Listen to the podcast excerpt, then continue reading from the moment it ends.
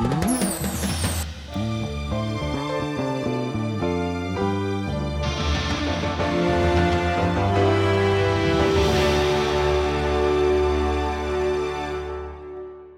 and welcome to a festive edition of Opposition Cast. And as you may have guessed from the strictly inspired introduction to our theme music this week, we have a very special guest with us. It's nearly Christmas and it's time for something a bit special as an early Christmas present. Uh, my guest this week is, uh, well, I'll let the voice of Strictly introduce her. Former Home Secretary Jacqui Smith. I'm really looking forward to this. There's going to be fast movement, there's going to be fans, and hopefully there's going to be a lot of fun. Jacqui needs to put Jacqui Smith, former Home Secretary, to one side and become Jacqui Smith, showgirl extraordinaire. If she's loving it, we're all going to love it too. When you consider uh, Theresa May, darling, and her dancing, I think you're 10 times better than that. The voice there of Craig Revel Horwood, the Strictly judge, commenting on the dancing prowess of our guest this week, Jacqui Smith. And you also heard in those clips there um, her former colleague, Ed Balls, who also trod the dance floor in an earlier series. But before she was a Strictly star, uh, Jacqui Smith was the first female Home Secretary appointed by Gordon Brown in 2007 to that role and prior to that, she was the government chief whip to Tony Blair. And it was really that role which prompted me to ask her to join us on the podcast. The chief whip is the person who is responsible for delivering the votes for the government that allow it to get its legislation through Parliament. To that end, they have to ensure that they're not going to be defeated by the opposition opposite them in the House of Commons, but they also have to ensure they maintain discipline within the parliamentary party and manage the internal opposition and dissent that often occurs. Perhaps one of the most famous holders of the office was a fictional one, Francis Urquhart, the star of House of Cards, and this is how he introduced his role. I'm the chief whip, merely a functionary. I keep the troops in line. I put a bit of stick about. I make them jump. And I shall, of course, give my absolute loyalty to whoever emerges as my leader. The actor Ian Richardson there in that iconic role as Francis Urquhart in House of Cards. And the portrayal of the role of the Chief Whip in that programme was of a rather Machiavellian figure who was involved in plotting the overthrow of the Prime Minister of the day. And without giving too much away, there is some discussion in our interview with Jacqui Smith uh, about what happened as Tony Blair uh, faced the end of his premiership and a rather impatient Chancellor of the Exchequer next door eager to take over. But before we uh, hear from Jacqui, uh, I just wanted to include as well um, some of the reflections of other former holders of the job. This is from a documentary made by Michael Cockerell in 1995, where he spoke to two former chief whips, uh, whose voices we're going to hear now. Firstly, William Whitelaw, who was chief whip to Edward Heath in the 1960s, and then uh, Ted Short, Edward Short, who was Harold Wilson's chief whip. You've got to be totally straight with your Prime Minister. You need, if possible, to be very close to that Prime Minister. And he has got to, or she has got to trust them absolutely, completely. Of course, the chief has got a team of people who know all go to the members' tea room, which is the great gossip place in this building. And they sit at tables there and talk to members. They know everything, everybody's opinion on everything. They know what's going on. They know of any plots that are being hatched. And they've got their ears to the ground all the time. All that intelligence comes to the chief whip, and uh, if necessary, it goes to the prime minister. So that's what some of the former holders of the role thought of it. So let's uh, move on now to our discussion with Jacqui Smith. And as well as discussing her time as Chief Whip, we also mentioned her earlier career as a, an education minister and, of course, her time as Home Secretary and her dealings with the opposition then. But of course, we had to begin by talking about Strictly. well, thank you very much for joining us on the podcast. Now, I gather you're um, rather busy this week. You're um, preparing for your return, your triumphant return to Strictly. That's right, Nigel. I am currently in a glamorous hotel bedroom in Elstree, in return to my strictly bubble, um, because we're all, um, all of us, back this weekend for the final. You know, I had slightly hoped that people were going to have realised the error of their ways, and they'd sort of decided that I really should have got all the way through to the final and lifted the glitter ball, but unfortunately not. But um, the the uh, group dance is going to be very, very good fun. We were rehearsing it yesterday, and it's lovely just to be back to sort of bookend my Strictly adventure. You haven't been doing a Donald Trump and saying there was been massive fraud and that it was a complete travesty. tempted, very tempted to tweet, you know, um, and to slag everybody off that didn't vote for me, and particularly, of course, Craig. But I managed to resist the temptation.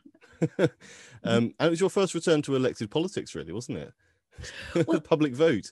Do you know, funnily enough, I was saying to somebody, yes, oh, Caroline, that's right.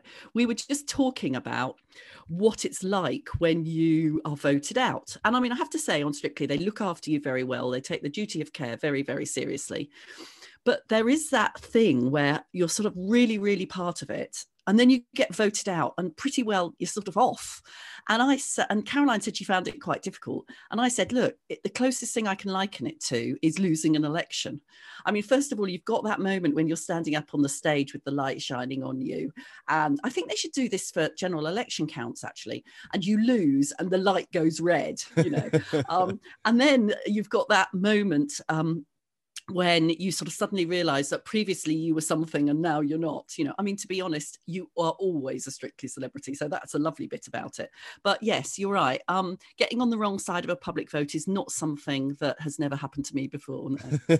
well i sympathize. I mean it's something that i um i experienced in 2014 um, when i lost my council seat and uh, at least you didn't get elbowed in the head which is what happened to me when uh, we were gathered around the uh, returning officer's table and um, as you'll know you get the result just yeah. before it's announced, and all of the um, other candidates were uh, gathering around to sort of scribble down the numbers. Um, and just as, as, as we realised that they'd beaten me, uh, this sort of cheer went up, and they sort of they all kind of like jumped in the air and managed to elbow me in the head, which was uh, a lovely way to end my time on the council. no, it's um, never easy. Mike Foster will tell you that a very uh, Mike Foster, former MP for Worcester, who had was my agent in 1992 and was involved in politics in Redditch, will tell you that the one of the first election counts I ever went to, where I lost a council seat because the anti-poll tax union, so that tells you how long ago mm, it was, took um, uh, took a, quite a few votes, which I thought of as mine. You know, um, I had to be held back from basically going to nut the guy. So um, I have calmed down. I have calmed down over the years. I think it's fair to say. oh dear me! So as I was saying to you before we started recording, I've been looking for an excuse to get you on the podcast um, because um, for uh, there might be some of our listeners who um, shockingly don't listen to the For the Many um, podcast, which you do with Iain Dale, and uh, I highly recommend that anyone who doesn't listen to that um, subscribes to it. I'm going to try not to sort of make too many references or in jokes uh, uh to, to, to that. Um, I think we'll have we're to. going to keep the smut down. We're, we're going to dial right. down the smut level. Um, uh, for those who, who are serious academics and commentators who listen to um, opposition cast, um, the For the Many podcast is uh, a great political podcast which uh, also has its uh, its fair share of smut. Um, so um, I'll, I'll, try and keep that to, to, to a minimum. But um, uh, the reason I, I wanted to speak to you was really because you had obviously experience as uh, former Home Secretary, and part of what I think is interesting about um, the way that opposition works um, in the UK is there is a lot of consultation or there is a relationship between the official opposition um, and the government. And I, I, want to talk a little bit about sort of some of some of those things. But also before that, you were uh, the government chief whip. And when we think of opposition, we do generally think about the the opposition across the chamber of the House of Commons between the government and the opposition. But opposition also exists within parties. And when you're a governing party, managing dissent is not just about managing sort of the relationship with with opposition MPs. It's also about managing that that dissent within your own ranks. Mm.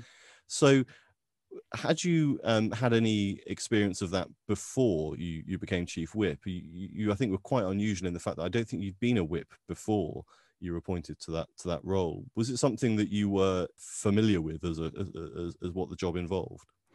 I think I was, Nigel, and I think that's part of the reason why Tony Blair asked me to do the job. Immediately previous to being chief whip, I was the schools minister and responsible, particularly for what became the 2006 Education Act, uh, in which um, I have to say, partly because of the way that people insisted on spinning it, but also because of some of the content where we, for example, developed the academy program and set up this new status of school called a trust school um, there was considerable internal um, opposition from labour mps who felt that this was somehow or another an attack on the sort of comprehensive system. It was an attempt to bring in selection by the back door. Neither of those things were true. It wasn't helped by Alastair Campbell's comment about bog standard mm-hmm. comprehensives mm-hmm. at the yes. time.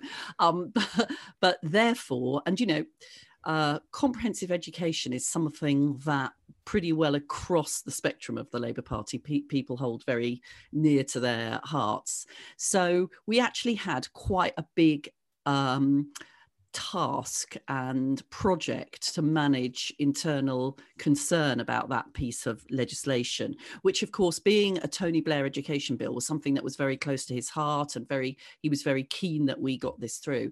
So I was running, I suppose, a sort of complementary whips operation um, in uh, being that person who was bringing together the groups of MPs who were concerned about it, thinking through the concessions.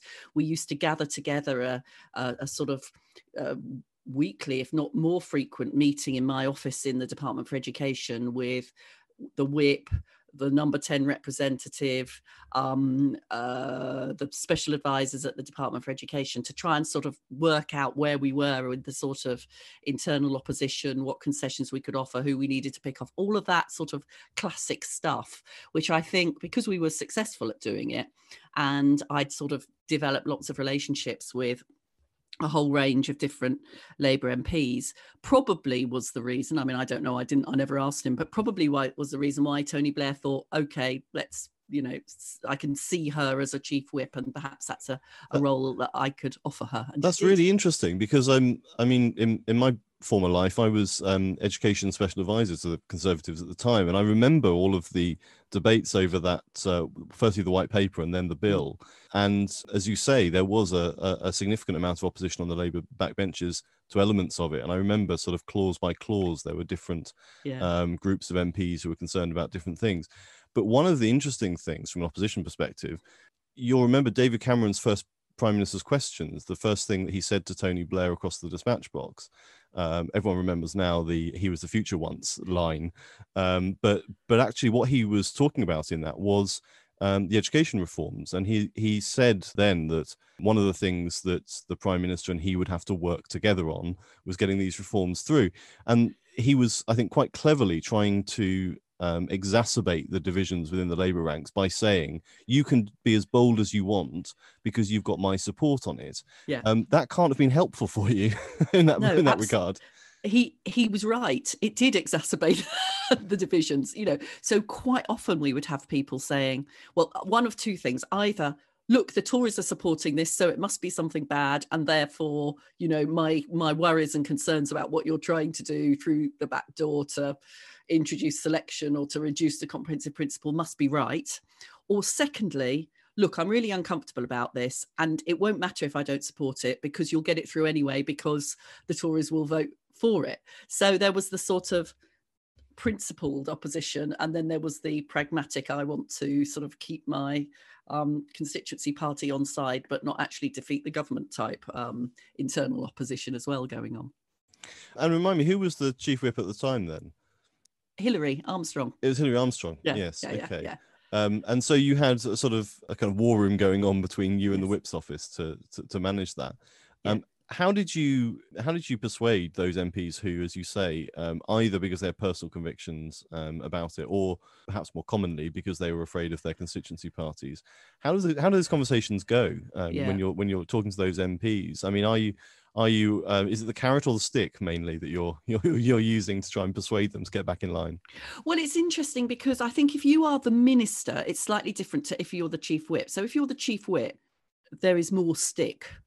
Not that i was ever a very sticky chief whip i have to say despite me having said that you know my view of a carrot was a stick painted orange i generally was not a sort of harsh i don't think chief whip i was one that sort of believed in the power of persuasion um, but if you're the sort of minister doing that persuasion job, then essentially you are focusing down onto trying to reassure people about the detail of the um, policy that is in the white paper, for example. Because I actually handed over the, I became the chief whip before the bill went through its committee stage and it was jim knight i think that took it through um, took it through that stage. So i was at the sort of white paper stage where people were saying we don't like this we're not going to support it when it comes to second reading etc and um, so there was a lot of inviting groups of people in to talk to us um, the prime minister talking to people, Ruth Kelly, who was the, the secretary of state, talking to sort of cabinet colleagues, and just trying to reassure people about around the detail of the policy. So it was very much policy focused as opposed to I think when you're in the whip's office, you can bring in a whole range of sort of wider issues, people's careers, obviously, um, you know, uh, other enlisting people's colleagues and friends to try to work on them. All of those sorts of tactics that you that you you, you that you would use if you were if it was a pure whipping operation, or if it wasn't the policy element of the whipping operation. Put it that way. And so, when you um, became chief whip, as you say, there's a slightly different approach that you take to colleagues. It was quite a febrile time on the Labour backbenches when you took over, uh, to put it mildly. Yes. I mean.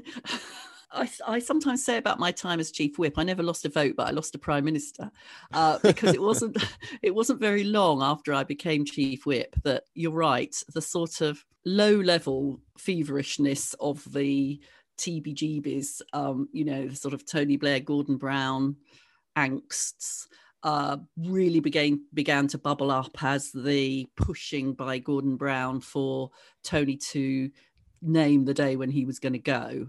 Um, and there was the sort of curry plot and uh, the organising of Labour MPs to put pressure on Tony Blair to go and all of that, which sort of also had ramifications within the whip's office because actually there were two or three whips who were sort of rather clearly in that um, in that camp and when whips start losing their absolute loyalty for the current leader that's a very difficult thing to handle within mm. um, the whip's office. And so, yeah, that was a period when I have to say my memory is I spent an, a lot longer worrying about what was happening within the Parliamentary Labour Party than I ever did about our legislation and mm. what the what the actual official opposition was doing. Yes, I mean because you said a, sizable majority, mm. um, and so the, the, risk of losing votes was was, was pretty minimal. Yeah. But in terms of those those plots, one of the things that the whips are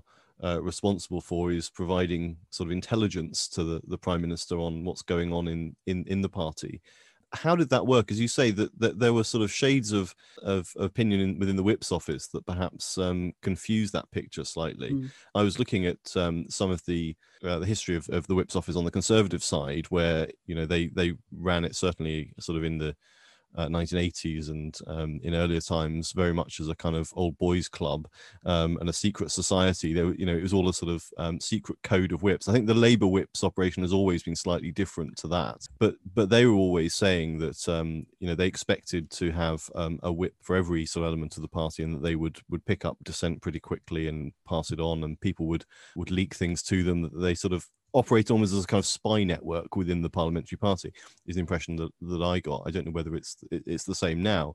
But how much of that were you responsible for? You, you obviously had a responsibility to the prime minister to, to let him know what was going on. What was that sort of intelligence operation like, and how did that work in practice? I think the Labour Whip's office was rather more saw itself. I mean, let, us remember this was sort of when we believed ourselves as a party to be pretty good organisationally. And the Whip's office sort of manifested that belief in organisation and communication as a way to manage the business and any dissent that there was. So essentially, we had a sort of the team of whips had I suppose in sort of modern management parlance, you might call it some sort of matrix management system. So whips had a departmental responsibility where they were obviously um, part of the ministerial team, where they knew what the business was that was coming up, where they did the sort of mundane stuff around staffing the um, statutory instrument committees and things like that. But they also were the people who sort of perhaps were at the heart of where there might be um, problems with the policy, uh, you know, difficulties, internal difficulties with the policy that was being developed.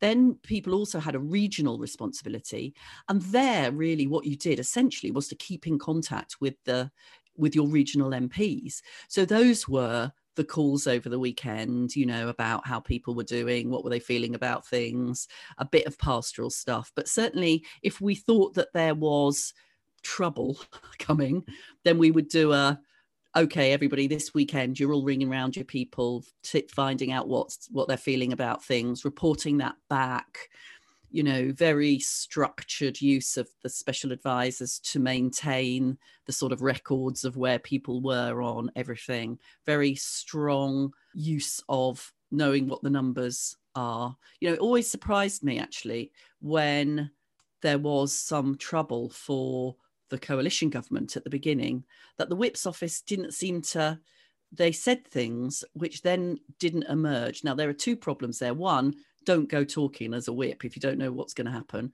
Two if you don't know your numbers then you're in trouble. You really do need to sort of absolutely know who's all right who's a problem who's who you can get over so that you can communicate to the prime minister and others what the numbers are looking like. And you know if i had had a rebellion and I hadn't known practically down, you know, probably you could be one or two out, but if I hadn't known pretty much down to that level who was going to do what at the crunch point, I would have considered that a failure of the whips operation. Mm. So you you almost physically had a list of who were the the, the troublemakers. Not almost. On... We did physically. but but on, on different issues as well. So yeah. so in, on particular um, items of legislation, but also more generally in terms of the prime minister's leadership um, you know, as well. Well, that not that was more sort of loose intelligence i would say. If we had a difficult vote so we did try we did a trident vote for example which we weren't going to lose but where we we did quite a big operation led actually by bob ainsworth who was my deputy chief whip who then course then went on to be the secretary of state for defence um, of trying to sort of win people round to support that. There we would have had and on other you know on other votes where there was a rebellion there we would literally have had a list and columns, and we would have known which columns people were in, and we would have known what we were using to target particular people. You know, are we going to get X who they respect to talk to them about that? Are we going? Are they going to come and talk to me? I think, you know, is it going to be a friendly conversation or a meeting without coffee? Mm-hmm. Um, you know, if it's Jeremy Corbyn, there's no bloody point anyway, because nothing you do is going to ch- change his mind. you know, he was in that let's not bother category, I have to say. Um, so, yes, it was quite uh, structured and organized, but that was because on those things, essentially, the whips team was as one as one you know you wouldn't have expected anybody in the whip's office to have policy doubts about any of those issues. And if they had, they would have gone. Um, but when it came to the Tony Blair, Gordon Brown thing, that that was more difficult because it didn't feel so much as if you could.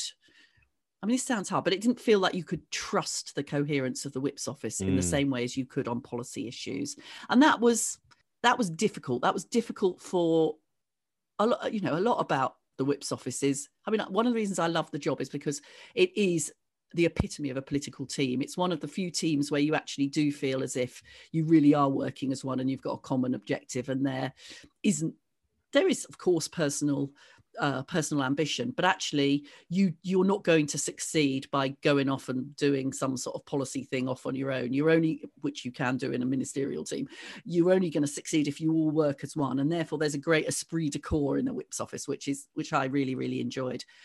That be- broke down a bit around the issue of who's going to be the next leader. Mm. And that sort of camaraderie, um, I suppose, as well. You, have a, a, regular opportunities to, to celebrate a win, um, particularly when you've got a decent majority. that you know every vote you win essentially is a is a victory for the Whip's office, and particularly on difficult issues as well, I suppose. Absolutely. But but on that um, issue of the TBGBs as as that went on. You mentioned the the Curry House plot, I think, which was probably the most significant um, challenge during your your year there that sort of arose quite suddenly. I think um, I was reading Tony Blair's account of it, and he says that this was really sparked by an interview he gave to, I think it was Phil Webster of the mm. Times, uh, in which he was asked about going on and and said that uh, he wasn't going to name a date, mm. um, and that sort of triggered um, mm. Gordon Brown to, to, to sort of give the the nod to to start yeah. manoeuvring. Um, at what point did did you pick up that this was going to happen? I mean, was it something that Freddie quickly after that interview appeared? Because in, in Blair's account, he suggests that he was on a on a, a, regional visit when I think Hilary Coffman sort of came to him and, and, and said, This is happening, there's a letter doing the rounds. Was that something which you had some advance sight of or that you you'd picked up um, sometime in advance? Well not really because if i'd had advance sight of it i would have told the prime minister you know i met mm. uh, weekly i met with him and talked to him about um, what was happening. Um, he had he still had um, although i had taken over as chief whip and hilary armstrong w- had gone to the cabinet office hilary armstrong was still very involved particularly around those issues of protecting him essentially. And so I think although I suppose there was some feeling that this might happen, I don't think I, I, I don't think we knew it was coming in the form that it was coming in. No. Mm. And um, the, the, form it came in was a, a letter that was um, signed by MPs um, and one minister, mm. Um, Tom Watson, mm. uh, who put his name to this, this letter. Talk us through how that conversation went when you discovered that a minister in the government had signed a letter calling on the prime minister to leave.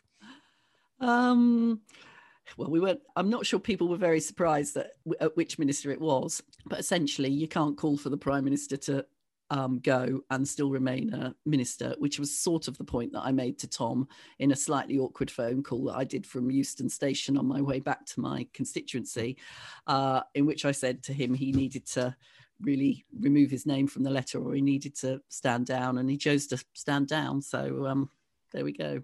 Mm. And in terms of the other people on the list, the the ones who signed the letter, from what you said before, you have sort of running totals on particular bills and particular issues. Could you have predicted who the who the MPs were? Um, probably not because we, as I as I said before, not because we as a whips office had really done an operation on that. There was more of an operation in number ten around who was likely to be in and out, and that was where that was handled more during the immediate aftermath of the letter. Um, you probably could, you know, it, it, wasn't quite as clear in the Parliamentary Labour Party as some people would la- like to paint it as to, you know, who were the Blairites and who were the Brownites. But there were some people, there were, there were, there were some people who would very clearly fall into one category or the other, and therefore you could have guessed that they were going to be signing that letter. There were others who you know, for all sorts of different reasons. Some who legitimately thought, actually, Tony is coming to the end of his time, and um, in order to ensure a smooth transition, we ought to, you know, he ought to name a day and we ought to shift. Those who thought to themselves, Gordon's going to be the next prime minister, and thought, well, I'm going to be top of his list when he's looking for ministers. So, you know, for personal ambition, I suspect. Uh, there were others who sort of genuinely so I would put Tom Watson in this category.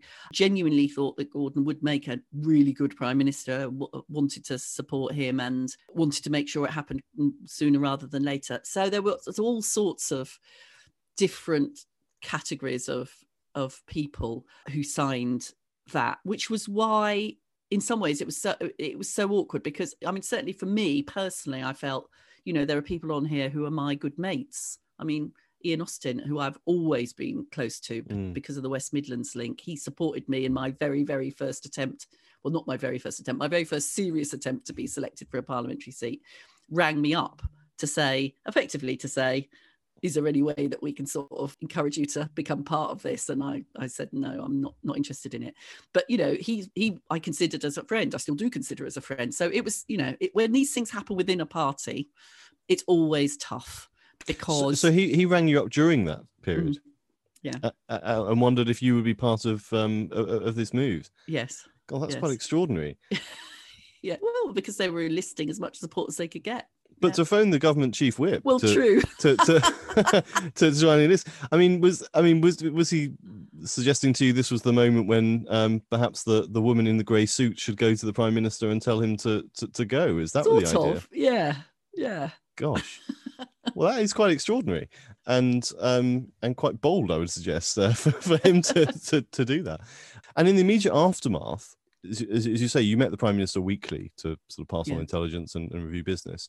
Um, what was your involvement with the, the sort of immediate reaction? I think it was a day later that he he actually not quite named the day, but Yeah. said that the, the party conference would be his last Yeah.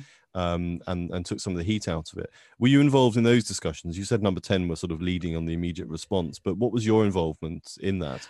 My I, I it was more peripheral. I mean I, you know i was involved in them um but it was more around the handling of the people within the parliamentary labour party who had you know the ppss for example who had signed the letter and others rather than his planning for his future. There was a much tighter group around him and we had to keep the business going as well. So i was more involved in doing that Hmm. Once he had announced that he was uh, going to stand down the following year, some of the heat sort of went out of it. How difficult was it to maintain discipline once the prime minister had announced that he was going to, to leave? There's a always a fear and an inevitability that once someone has announced they're going, that uh, people start looking to the the successor. And in this case, uh, there was very little question about who the successor was going to be. Gordon Brown had, as you say, um, a very sort of clearly defined group of people in the Parliamentary Labour Party who were his supporters. Did you start to get problems with a almost a shadow whipping operation for the leader in waiting from that point on? not in terms of the overall uh, whipping because there was i suppose two things happened. First of all there was almost a sort of decompression when once tony had made his decision um, because people then sort of thought fine okay well we know it's going to happen.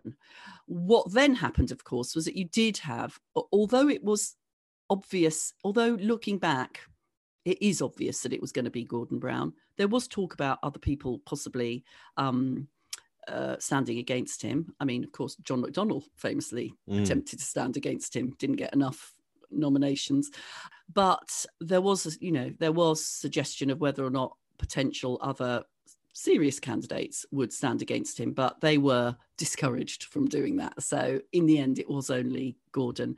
And then he didn't really need to, they didn't really need to whip on specific issues at that point because it then became clear that Gordon was going to be the next leader. And then he could start having conversations with minis- with people as he had with me, for example, about what, you know, what sort of role would you be interested in Mm. doing in my government sort of conversations? What do you think are the things I should be prioritizing? So it was actually quite smooth once the original decision had been made. Mm.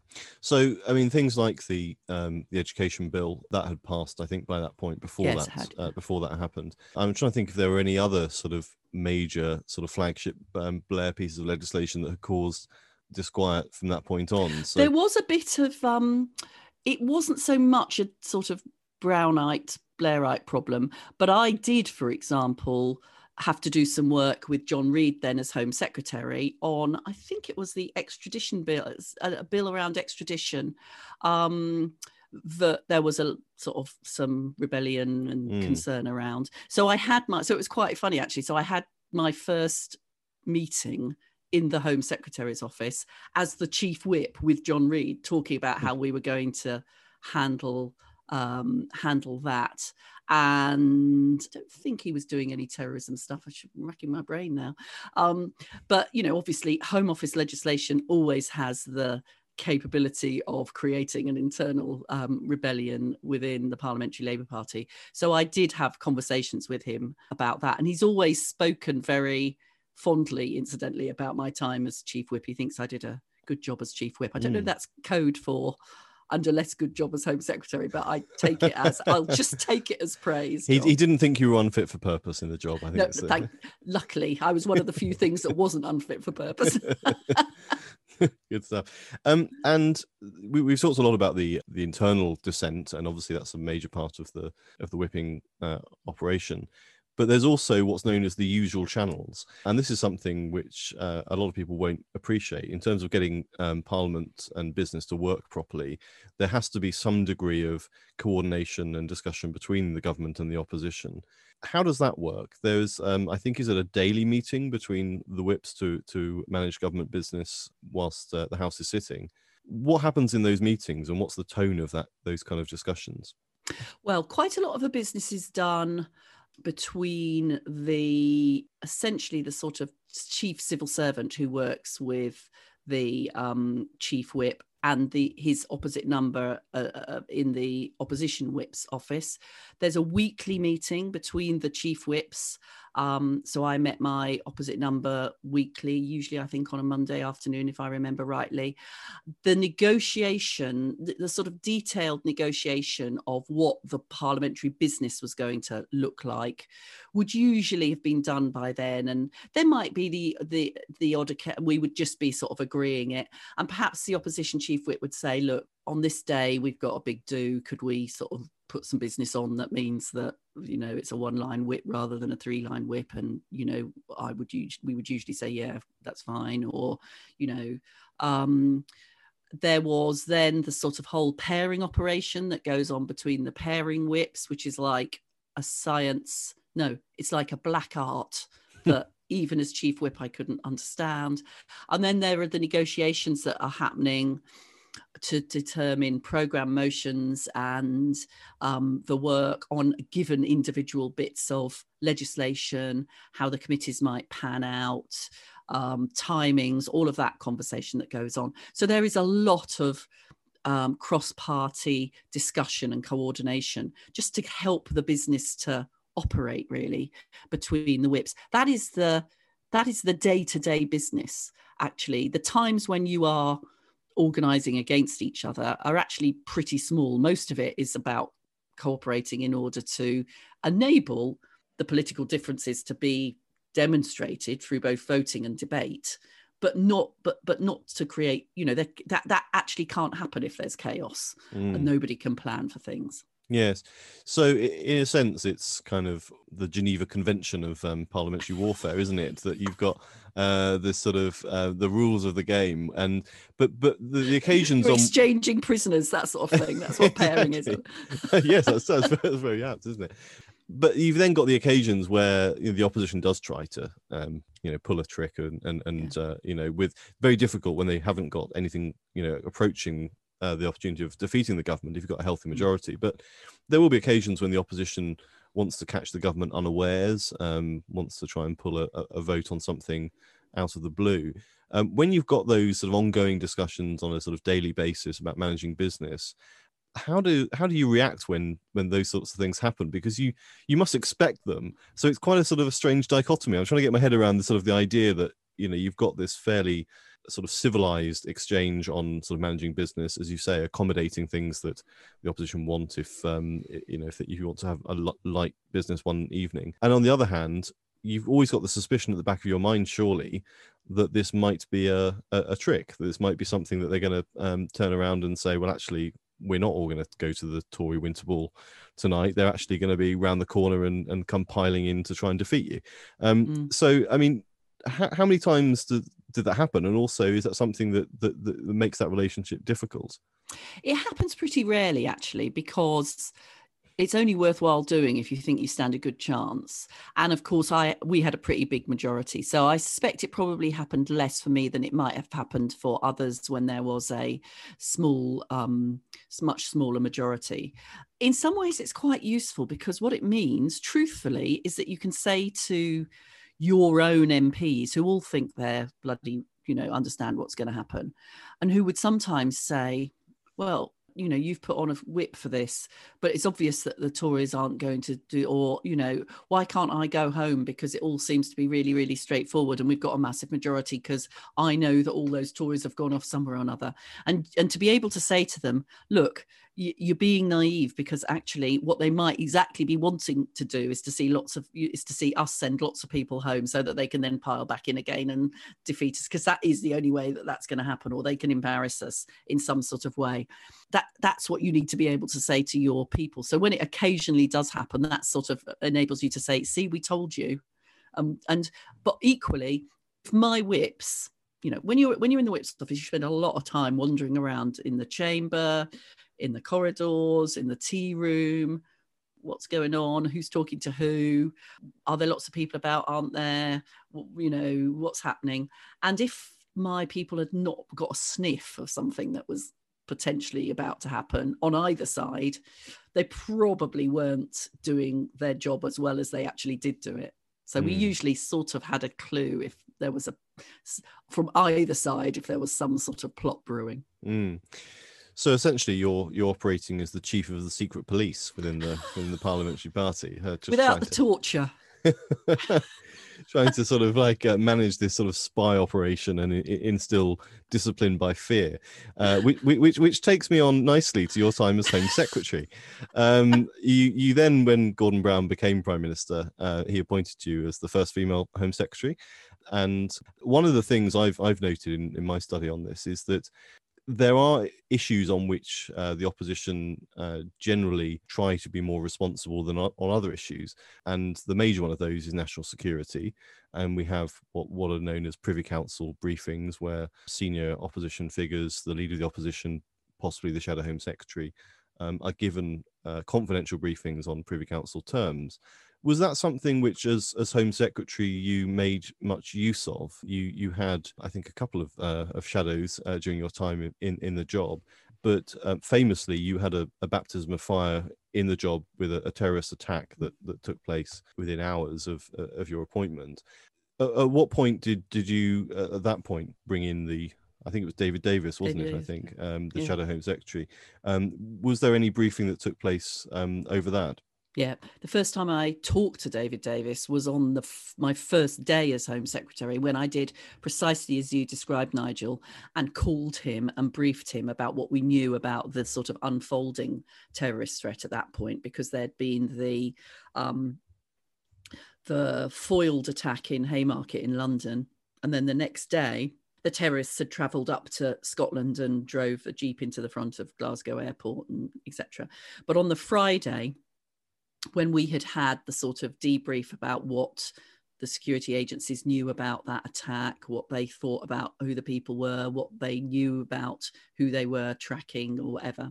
That I briefed David Davis at that point on, as you say, Privy Council terms um, about what we knew and what w- was going to happen. And then over that weekend, I briefed him I think at least another time. And then I did the statement on the Monday. So obviously I talked to him as well about what was going to be in the, the statement. And, um, you know, you always brief your, you always give your opposition a copy of the statement. But with a statement like that, I talked to him through it, I, I think, and in terms of what I was going to say and what we knew at that particular point. So yes, that that, that was probably the high point of our cooperation because of course David Davis is quite an unusual shadow home secretary because as many will comment there's you know when you become the home secretary or the shadow home secretary you do become exercised and gripped by the necessity to keep the country safe essentially. Some people would argue you become con- overly controlled by the security agencies. I think that's wrong but you do become very gripped by your sense of responsibility. David davis stock in trade was a skepticism about controls and terror legislation, you know, to such an extent that, of course, he stood down from Parliament in order to fight a by election on the basis of the sort of authoritarianism of my approach or the government's approach. Um, and which was a slightly hollow um, gesture, but anyway, that's I, I, I remember actually, um, not not not to get too gossipy about it, but I do remember being in um, the Conservative war room when when that happened, and um, uh, the party chairman's reaction was um, was was quite quite something. Um, the, the the the time, as you say, that um, that you you were speaking to him about that was was on on terror issues, but but on on, on issues as you say, like um, detention and um, civil liberties issues, he was, as you say, quite a staunch opponent. Mm. how difficult is it to, to, to deal with that sort of dichotomy? On the one hand, you, you're sort of telling him this is necessary for in terms of national security, but you know that he's he's taking a different view on on on the measures that you, you're proposing for it. Well, I sort of got the hang of him, I suppose, quite quickly. So I wasn't that surprised. I found him quite difficult, and my view of him I mean, it wasn't I didn't trust him, but I sort of was thought it was pretty inevitable that he was going to oppose a lot of things. Um, it meant I'm not sure these things are related, but for example, when we were doing the counter legislation and the you know 42 days um, pre-charge detention controversy, interestingly, I said to the prime minister that I thought that he should earlier on talk to the leader of the opposition about whether or not there was a way that we could have a sort of common position mm. or on this. Gordon wasn't keen to do it. He eventually did do it, but they didn't. They couldn't didn't come to a sort of um, mm. place which which we could agree on. And of course, in the end, eventually, um, given the opposition, we withdrew that piece of legislation. Uh, so that was not a successful use of our contact with the opposition in order to try and find a way through that particular issue. Mm. But like any of these issues with, you know, we talked about in terms of being chief whip, you're, you're secure in your majority as a government, but the only uh, grounds on which the opposition is going to win anything is if there is a significant rebellion. So you're having to keep an eye on both things. So um, you, you're you're mm. looking at sort of what the likely response is going to be.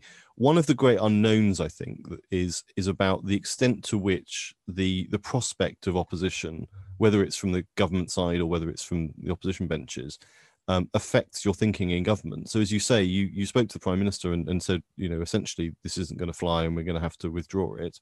Um, how many times does that figure in your thinking when you're you're putting together policy? Because we can't measure that because we don't know the things that you don't propose. But it must figure in when you're developing policy and when you're developing measures to put forward. Am i going to be able to get this through or is it going to be something that's going to be very difficult or is it going to sort of have a huge amount of media opposition and public sort of outcry whatever? How much does that figure in your in your thinking when you're developing policy? Oh it figures it figures an enormous amount. Uh, it figures in what you think you can do. It figures in how you communicate it.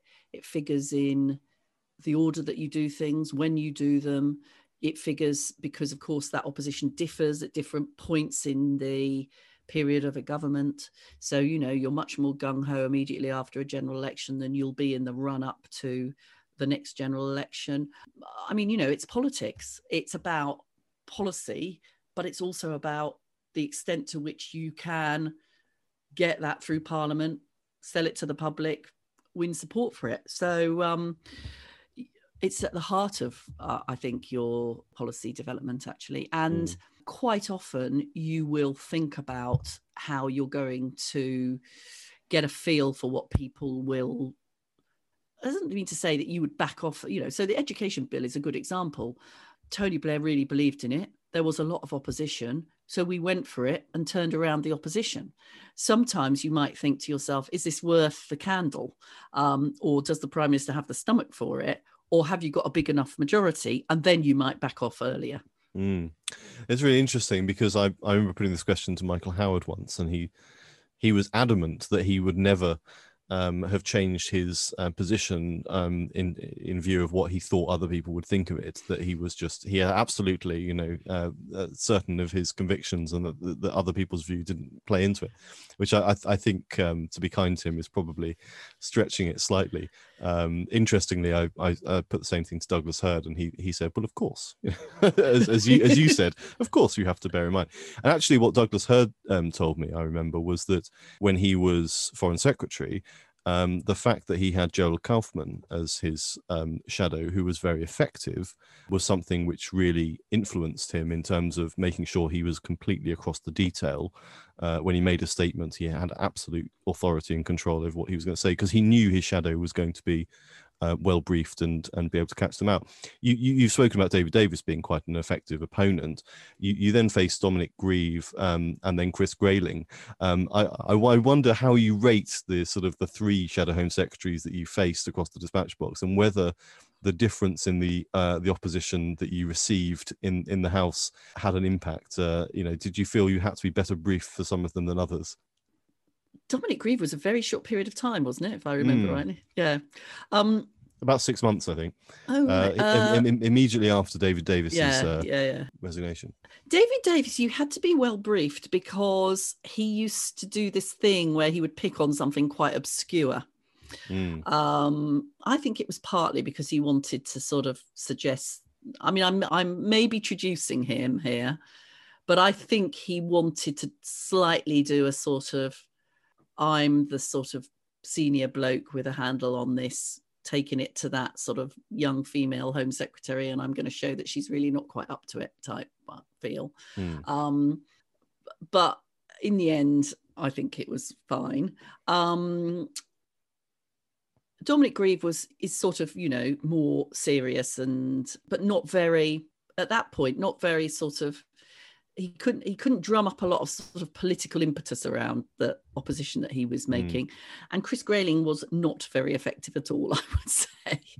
I didn't worry so much about um I I was more experienced by then. I knew what the brief very well. I sort of was in control of what I was doing. I didn't feel that he landed many punches I think that's uh, that, uh, having heard you talk about him before. I think that's that, that that's the polite version. I think. I think if I, I would recommend that people go back and listen to um, the For the Many podcast. I think you've said many ruder things about Chris Grayling uh, on on there, but it's um as you say, it's um it's one of those things where there are there are tactics at play. I mean, particularly in question time. Um, I think you're referring to David Davis would sort of uh, ask a short question to begin with to sort of say what are the figures on this, Yeah. um, and sort of you know you have to flip through your folder to try and uh, try and reply to it. Yeah. Um, those are sort of tactical things, but I think you know there there are those other more strategic things um, as as well. In terms of the the- the media being sort of another part of the the kind of universe of opposition you could potentially get on on issues of the, the Home Secretary deals with, you're inevitably under a huge amount of media scrutiny. Does that perhaps play more into into your thinking than than what the the shadow home secretary of the week is going to say in the house of commons because that that perhaps is, is more significant in terms of the government's uh, the government's Mm. popularity Mm. Uh, no, I think that's absolutely true, Nigel. And the Home Office is the place where you're dealing with the issues that resonate with the British people's fears and therefore are easy to sort of hype up in newspapers as a sort of headline that's going to cause you you trouble and therefore you are concerned you know not in a sort of that's it we've got to keep the Daily Mail happy sort of a way because I genuinely never did that. But in a we we need to try and think about how we communicate this so that we can be as reassuring as possible because actually this is something that people are legitimately worried about because essentially being home secretary is how do you keep the country secure from crime from terrorism uh, in terms of its feeling about the control that you have over immigration identity and all of those types of things. So um, therefore being able to reassure and communicate and to use the media to do that is actually pretty uh, pretty important to, to be done. And you know the there is a resonance and a sort of feeding that goes on between what the opposition will talk about and what the media will talk about. So that's tricky. And then of course in my time as um, home secretary i also had some very internal opposition because i had leaks from within the home office that were organized essentially Mm. by um, david davis and damian green so um, that felt very difficult because if you can't be confident because until we knew where they were coming from if you Mm. can't be confident about the discussions that you're having in the innermost sanctum of your uh, uh, department because as it turned out it was people very very close to the in fact in the private office uh, Mm. who were responsible for the leaks then that's hard because then you're not quite sure who you can trust and who you can um, you know explore ideas with and um, share that sort of policy development with Mm. And and finally, because I, I need need to let you go and um, and rehearse for the strictly final, but um, I just wanted to talk about sort of just in, in, in general your, your view of, of the role of opposition in politics. You um, spent your, your whole parliamentary career in government. Um, you, you, never experienced um, the, the, the pain and, uh, and and tribulations of being in opposition uh, yourself. But over the last ten years, uh, you still have many friends and um, and former colleagues uh, who have been involved. It's a very difficult time for a party to be in opposition, and particularly when they're facing a government they profoundly disagree with, and uh, and then facing a leader that they don't particularly support. It's been a very difficult time over the last 10 years for, for the Labour Party. Is, is there a part of you that sort of wishes that you were able to play a part in rebuilding the party, uh, helping that opposition effort? And, and how do you think you would approach it? Golly. Um, I've got mixed feelings about this, Nigel, to be honest with you, because in one way, I knew I knew as soon as I was elected in 1997 that I would never be an opposition MP because my seat was just sort of one of those key marginal seats that would determine if if what government we had essentially. So although in 2010 i was sad to lose my seat i was also pleased not to go into um, opposition. I would have found it intensely frustrating. Um, I think if you've been a, I was a minister for 10 years. If you've been a minister with all of the influence and power and support that you have as a minister, and then you have to become a shadow minister or not, or a backbench opposition MP, that's a big change that I saw people really struggle with. Um, I've always said uh, the worst day in government is better than the best day in opposition. My problem with the last 10 years of the Labour Party is that there were too many times when it felt as if we didn't understand what the purpose of opposition is, which in my book is to be in it for as short a period of time as possible and then to get back into government again. And certainly, you know, the Corbyn years, we, I mean, that that is a man who has lived on opposition even when his party was in government, he was still in opposition, as I pointed out earlier. Mm. So he is about opposition. And that began to permeate the party and our approach. We began, even a bit under Ed Miliband, we began to be an opposition to our own government retrospectively uh, in terms of not you know bigging up our achievements and criticizing our record. And I hated that as well because I've never subscribed to the view that you say to people, vote Labour because we were pretty shit last time. you know, it's sort of not a not an election winning approach. So everything about it I found frustrating. I had made a decision after 2010 partly because of the sort of personal things that happened to me and the and the hassle around it and the fact that I was quite young and therefore I could sort of do other things not to seek re-election again. And I'm glad I did that because that meant I'm sort of free to do to do other things. So I see my role now really as you know I ho- I hope that I am personally supportive to people that I care about and think are doing a good job in um, the Labour Party um, in terms of sort of moral support, financially when I can. I campaign for people that I care about and want to see elected. I'm um, on the management committee of Labour Women's Network because I want us to sort of maintain and, and develop the diversity of the representation that we're putting forward. Uh, I obviously don't keep my mouth shut about things and um, do quite a lot of commentary. And I will try, uh, you know, and I won't be, there's no point being a commentator if you're going to be sort of slavishly loyal to your party. But, um, you know, Iain Dale accuses me of saying, and Keir Starmer said this and Keir Starmer said that. So I'm a lot, I'm a lot more positive about my party's opposition now than I have been probably for most of the last uh, 10 years. So that's the sort of position that I that I take now. Keir Starmer's got a massive task because essentially we haven't done that role of opposition, i.e., to get out of it as quickly as possible for the last 10 years. He strikes me as being serious about that. He's made some tough but right calls on getting the party back to a sensible place, but he's got a massive task to get out of opposition and back into government again. Hmm. Thanks very much indeed for for joining us on the podcast, and uh, I'll let you go and get your sequins on and your spray tan done. My pleasure, Nigel. well, that just about brings us to the end of this festive edition of Opposition Cast. My huge thanks to Jacqui Smith for joining me for what was a really enjoyable and illuminating discussion, not least the revelation that a Labour MP tried to get the chief whip involved in a plot to remove Tony Blair I'm not sure I'd heard that before. And if you're listening to this on Friday, the 18th of December, when it goes up, uh, you can see Jacqui's triumphant return to Strictly for the group dance in the final of Strictly Come Dancing uh, on Saturday. That's tomorrow night at I think six o'clock, um, and uh, available, I'm sure, on iPlayer if you're listening to it afterwards. If you've enjoyed the podcast, do please spread the word. Uh, we've got some exciting plans for the new year, and uh, I hope to also bring you another edition over the Christmas period. But uh, until then, do please look after yourselves. Have a lovely Christmas, and hopefully a better new year. And I'll see you soon.